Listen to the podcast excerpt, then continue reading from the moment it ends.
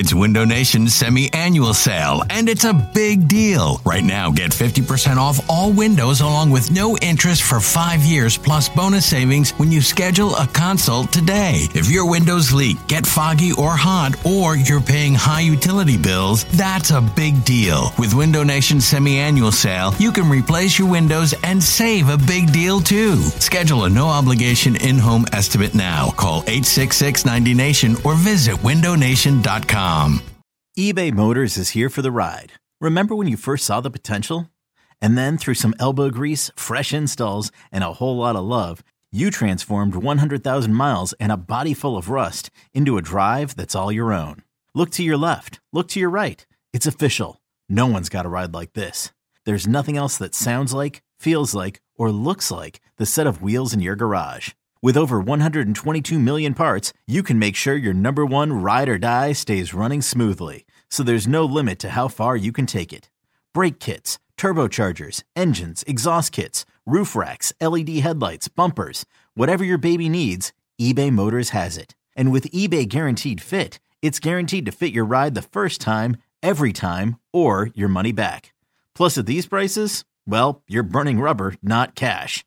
Keep your ride or die alive at ebaymotors.com. Eligible items only. Exclusions apply. I'm Sandra, and I'm just the professional your small business was looking for. But you didn't hire me because you didn't use LinkedIn jobs. LinkedIn has professionals you can't find anywhere else, including those who aren't actively looking for a new job but might be open to the perfect role, like me. In a given month, over 70% of LinkedIn users don't visit other leading job sites. So if you're not looking on LinkedIn, you'll miss out on great candidates like Sandra. Start hiring professionals like a professional. Post your free job on linkedin.com slash recommend today.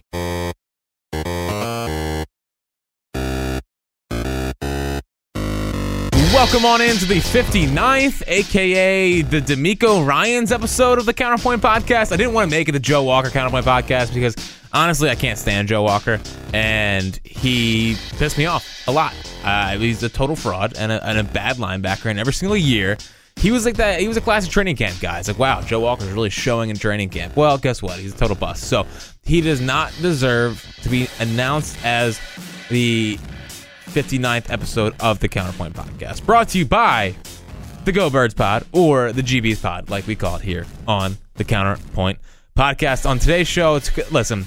Honestly, if we're going completely into the trust tree here, the Eagles have stripped the Counterpoint Podcast of its funness. Uh, you know, trying to come up with funny ways to talk about the Philadelphia Eagles is borderline impossible. Um, it's it's more anger at this point than it is anything, uh, because this football team is is pathetic, and it's pathetic. Like that that game against the Saints, that for for a Super Bowl champion team to lose to the New Orleans Saints like that is embarrassing. There's no other, there's no better way to put it other than completely embarrassing. Like the Saints, the Saints just like did whatever they wanted for four hours or three hours or whatever it was. And you know, we have guys in the secondary who I've never heard of in my entire life. I think, like, again, I don't know who Chandon Sullivan is. Like, I I follow football very closely. Every day I see the transaction reports that come in. I never heard Chandon Sullivan's name in my entire life. And for them to just to just fucking keel over in New Orleans was embarrassing. Like, I wasn't even that angry. Like the, the Cowboys game, I was angry. I was sitting outside in the cold. That kind of anger. But the Saints game, it was like, are you guys fucking serious? It was four. It was three hours. Are you guys fucking kidding me? And you know, it was Schwartz, who again, the Counterpoint podcast is not a fan of Jim Schwartz. It was Doug, who I guess did not handle the the the putting away of the big balls Doug meter or scale. He didn't handle that well at all because he couldn't get guys open against the Saints defense, which is like borderline indefensible. Um, Carson did not react well to the Carson Wentz Chubb meter being put away. Seven points. Listen, the Eagles offense scored seven points against the Saints. Like that is for for a team last year when we watched the Eagles team that was it, it looked like a version of the Rams, Saints, Chiefs. That's what the Eagles offense looked like last year. And for them to only score seven points It's like, are you guys, are you guys, like, what is it? What happened to my football team? Every time I watch the Eagles, I think, what happened to my football team? Because this is not my football team. This is not my football team. They're not, they can't get to the quarterback and they can't score points against bad defenses. Like, I just want to know, I want to know what has happened to my football team. Because what I'm seeing right now is like, this is like, it's like 2012 shit. Like this is this is this is the Eagles that I started to hate. Like this is this, maybe this is what being an Eagles fan is. Maybe last season was a mirage because right now watching the Eagles, it's like it's like last season never happened. Like I thought there was going to be a little bit of a grace period from when I could be like they're Super Bowl champs. They're like I'm not going to get mad about this game. But for them to just completely fall flat on their face is ridiculous. It is absolutely ridiculous. I never thought I'd see it from this football team. But here we are. So, listen, Eagles, you have ruined the Counterpoint podcast. There's nothing funny about your team. Like, I want to be funny with the Eagles. There's nothing to be funny about because the Eagles, like, this, this podcast in and of itself is a podcast for the fans by a fan. Like, this is for the diseased Eagles fans. And watching them completely fall apart is fucking embarrassing. Am I pissed off at Doug? Yes, I'm pissed off at Doug. Like, Doug Pederson, who I thought last year was a schematic offensive genius, looks like he was neutered. Completely neutered. Not even from the big balls standpoint. Like, I think the big balls are still in there somewhere. But just the offensive scheme is just embarrassing. No one's open. No one can get open uh, for the Seagulls offense. I'm sitting here at Thanksgiving watching Amari Cooper put up 176 yards or 179, whatever. Meanwhile, you go and add Golden Tate, and he has like 67 yards in his first two games. And for Mike Groh, that fucking rat, to come out and say, "Oh, well, you know, we just we just don't know how to use we we can't figure out how to use Golden Tate." Listen, dude, I'm no football wizard, but First off, a guy named Jim Bob Cooter was able to figure it out. And second off, the guy's been top five in YAC for the top for past like five years. If you can't figure out how to use Golden Tate, then that's a you problem. That is not anyone else's problem but you. If I have learned one thing about the Philadelphia Eagles this year, it is that Mike Groh is in way over his head. Frank Reich last year. I know everyone doesn't want to hear about Frank Reich, but we have to talk about Frank Reich because Frank Reich, while I think he's been overrated, was a guy that brought Doug a game plan, a good first 15, while Doug was handling like Doug Doug puts a lot of pressure on his assistants to to bring him ideas and game plans, and he game plans with them. And he put a lot of a lot of stuff on a Frank Reich and John DeFilippo's plate last year and he expected that them to to pass it down to the rest of the team. There's no better way to explain what has happened to the Eagles this year, other than the assistants aren't as good. Do I think Doug is is had a good year? No, I don't think Doug has had a good year because I think I think Doug relies so much on his assistants to to carry him in a way. I don't think the assistants do everything. I don't think last year was a Frank Reich, John DeFilippo mirage. But I think from a game planning standpoint, like that was it, it was all collective a collective unit. And this year, Mike Groh has dropped the ball. Mike Groh shot the ball. So from now on, the Counterpoint Podcast official stance is that Mike Groh should be fired after the season. Should be completely gone. Because I have no interest in any more Mike Groh. Doug, I'm fine with. I don't think this is all on Doug. I think he needs better coordinators, and for him to come into the se- uh, come into the season without better coordinators was a slight oversight by the man himself. So the guys did not handle themselves well last week in New Orleans. Like they didn't handle the the putting away of the big balls Doug meter, big balls big balls Doug scale, or the Carson Wentz shove meter. They don't handle it well at all. Um, Jim Schwartz continues to be dead to me. Um, it's not totally his fault. Like I want to crush Schwartz because I think he's a fraud. And like, if he didn't allow, like, if if the Eagles lost in the Super Bowl after giving like 505 yards to, to Brady and whatever, like I'm not sure he'd be back, which was would probably be a good thing. Um, but I just want to talk about Carson for one second. Because I've seen a lot of Carson slander this week. And I just want to nip that right in the bud. The Carson slander is going too far. Carson Wentz will forever be our savior. And for people starting to doubt Carson Wentz, I hope you know that I and the rest of the people in the trust tree will not forget. Because Carson Wentz is a damn good quarterback. He's a damn good leader. And yes, he's a third year quarterback who is struggling for the first time really as an Eagle. Carson played a horrible game against the Saints. But to, to completely write that off and say, well, see, D1 double A quarterback, you can you can fuck right off. Carson Wentz right now, I think, is being held back by the circumstances around him. And I know it's like so easy to just blame the the circumstances around a quarterback to be like, well, you know, uh, he's seriously he's clearly not that good. Listen, all I'm saying is that the offensive line around him has been dog shit. Uh, he he's not getting time to step into the pocket and make big plays.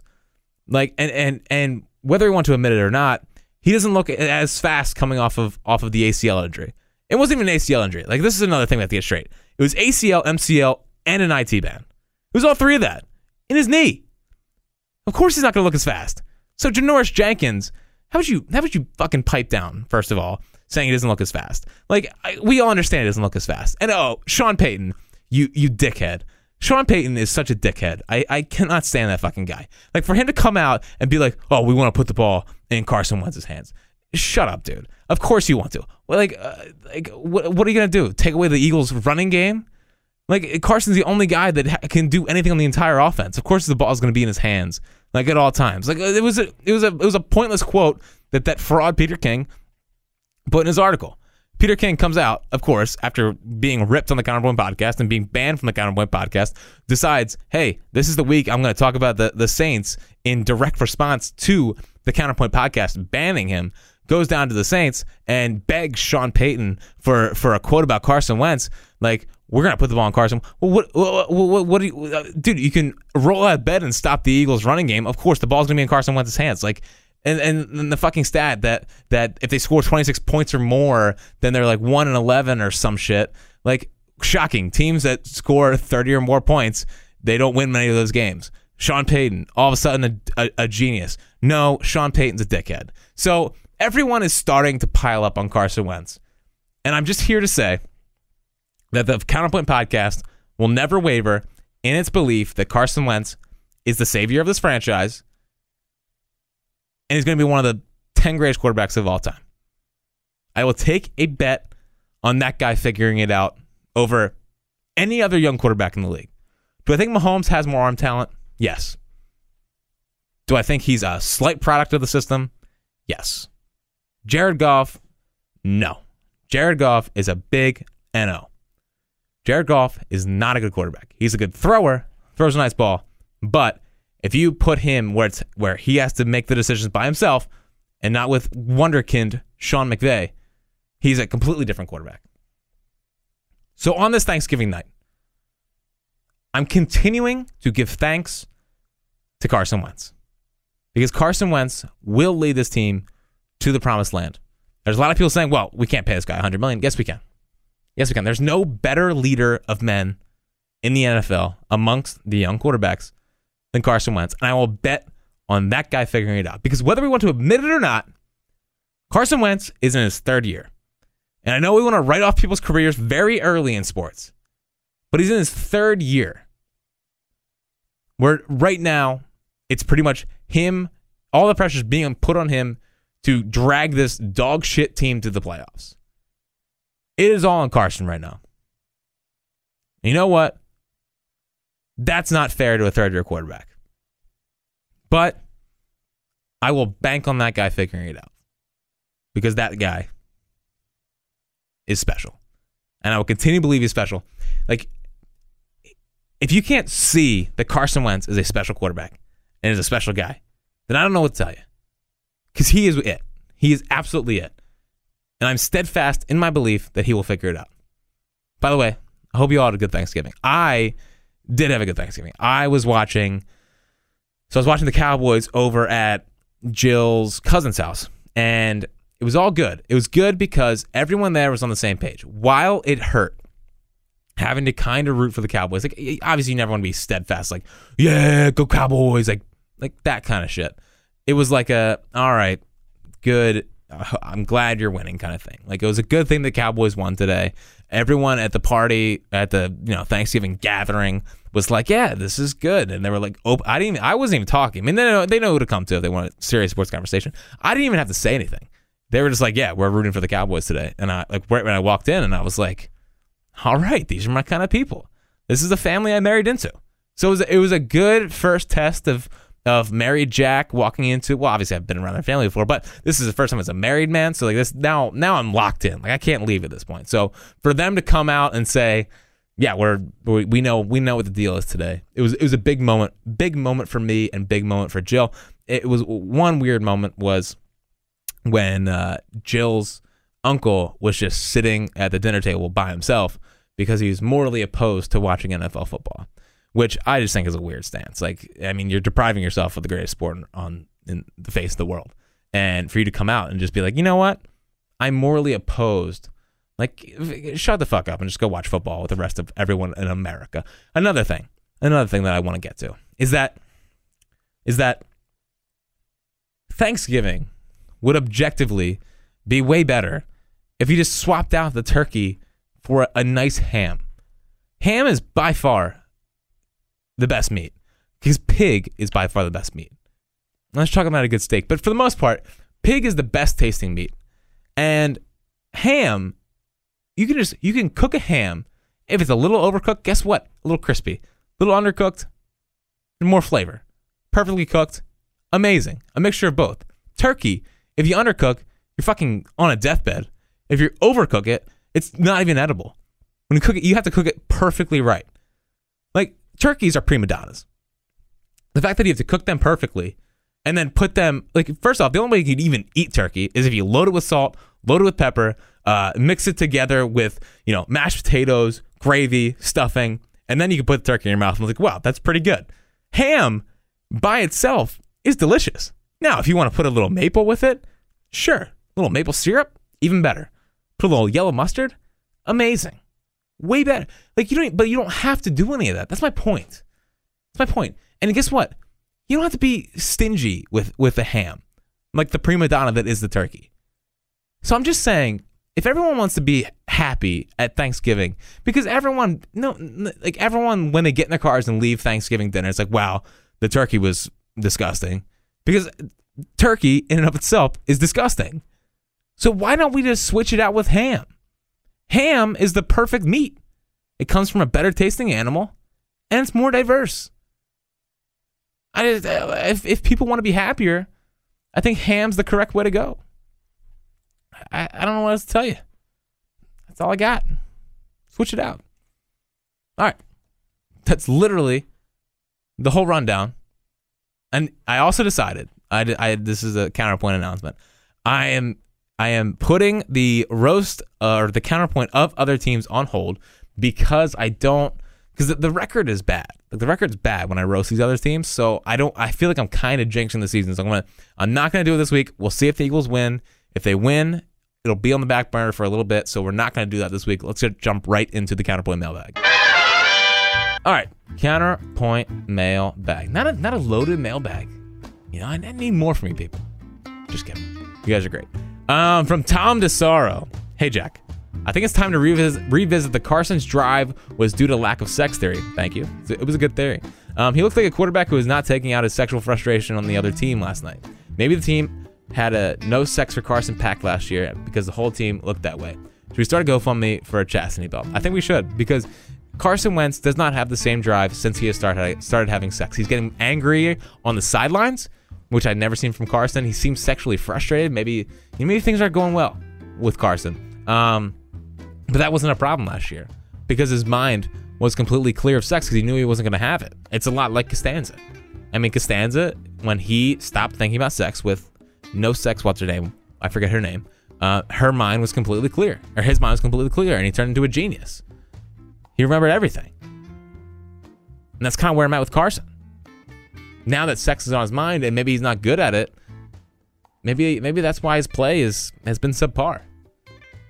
Maybe you know, maybe he went over to London after the game, had too much sex, and since the London game, quite frankly, hasn't been great. I think you're onto something, Tom. We will revisit. It's one to monitor, I would say. Um, from Stephen Polos. I, I butchered it every time. I'm so bad with it. Hey, Jack, can't say I'm happy at the moment, but I can't say I expected any different. I had a few quick questions for you.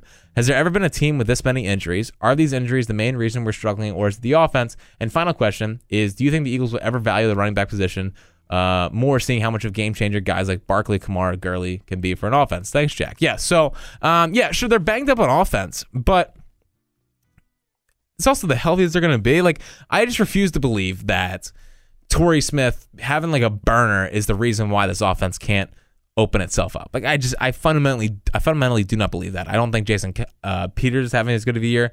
Kelce, um, Lane Johnson, there's not giving him as much time. And yeah, not having a bell cow running back, I think, has a lot to do with it. And I hope that um, Howie goes into next season saying, hey, we need to get some kind of good running back in here because Clement, Josh Adams, Wendell Smallwood, it's just driving me insane. So, yeah, no, I do not want to see those guys back next year. I mean, obviously in reduced roles, I'm fine with Corey Clement or, or Josh Adams to an extent, but they need a they need a guy in here. They need a guy in here. I, I, I agree. I hope they learn that learn that lesson this year.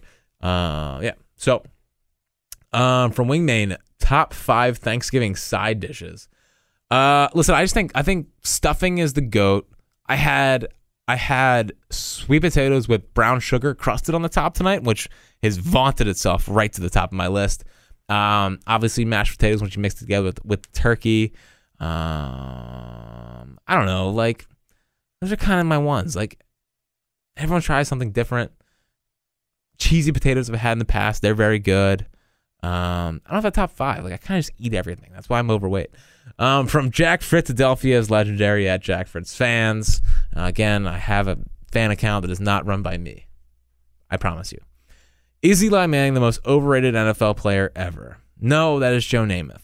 Um, but Eli Manning is definitely up there, and I just, I just, I pray to God he is not getting the Hall of Fame because he doesn't deserve it. I don't, I don't want to put it. First off, when you're thinking about players that you feared in the NFC East, Eli Manning was never ahead of Tony Romo and Tony Romo's not going to get in. Take those two Super Bowls and get out. From Papa Rog, dear Jack Fritz WIP, you love starting all of your mailbag questions with that. Do you still have trouble sleeping at night knowing you lost the vegetable race? You close your eyes for a well earned rest after a long day practicing your Matt Lombardo impression.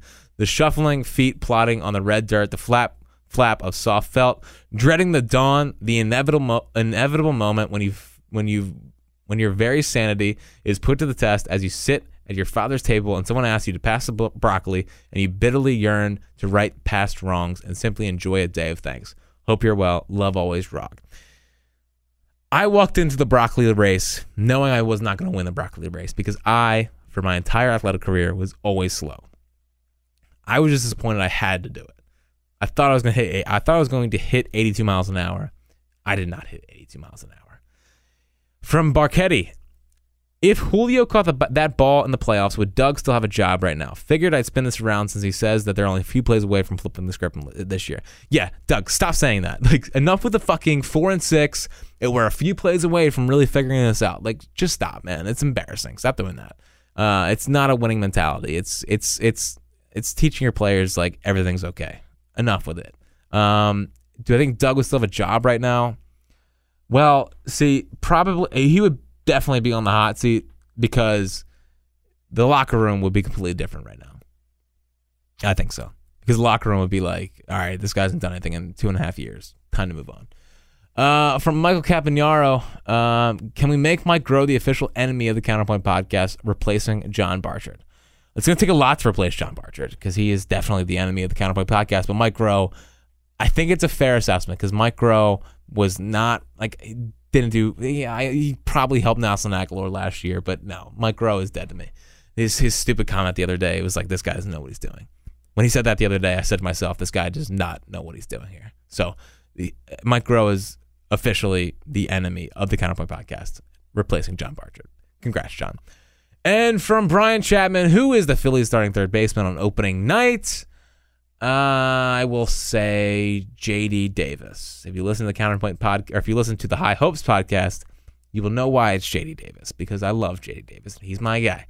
Um, quickly, what's the line saying? So, been completely off this year, as you all know. I hope no one is taking my bets, but uh, I will say that this is an absolute stone cold Eagles line. They're favored by six, which is just downright shocking and borderline absurd. But that's what they're favored by. So we're going going to get like that, and I would I would feel pretty confident in the Eagles on Sunday. I don't know why I'm confident because the Eagles have given me no reason to be confident, but I am because that line is telling me something, and that's telling me it's going to be an Eagles win on Sunday, and I actually mean it this time. Like they're going to win. It's all going to be fine, and we'll be back next.